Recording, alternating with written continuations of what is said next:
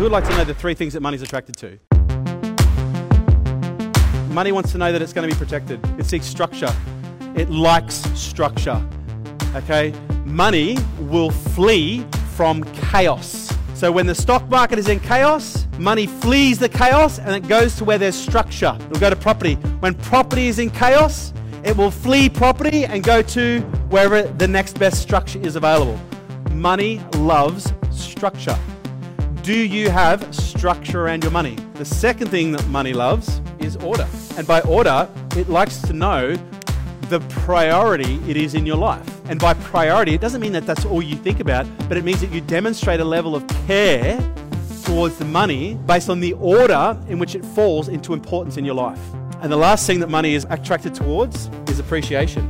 Money was born to be appreciated. Now, what appreciation means is not there's never enough and I always want more. What appreciation means that no matter how much you have, you are very grateful for it. Because when you can demonstrate appreciation to the money that you have, when you can demonstrate the priority and the value and you can demonstrate the structure to money, it will start to invite more in. Because here's what I've learned about money.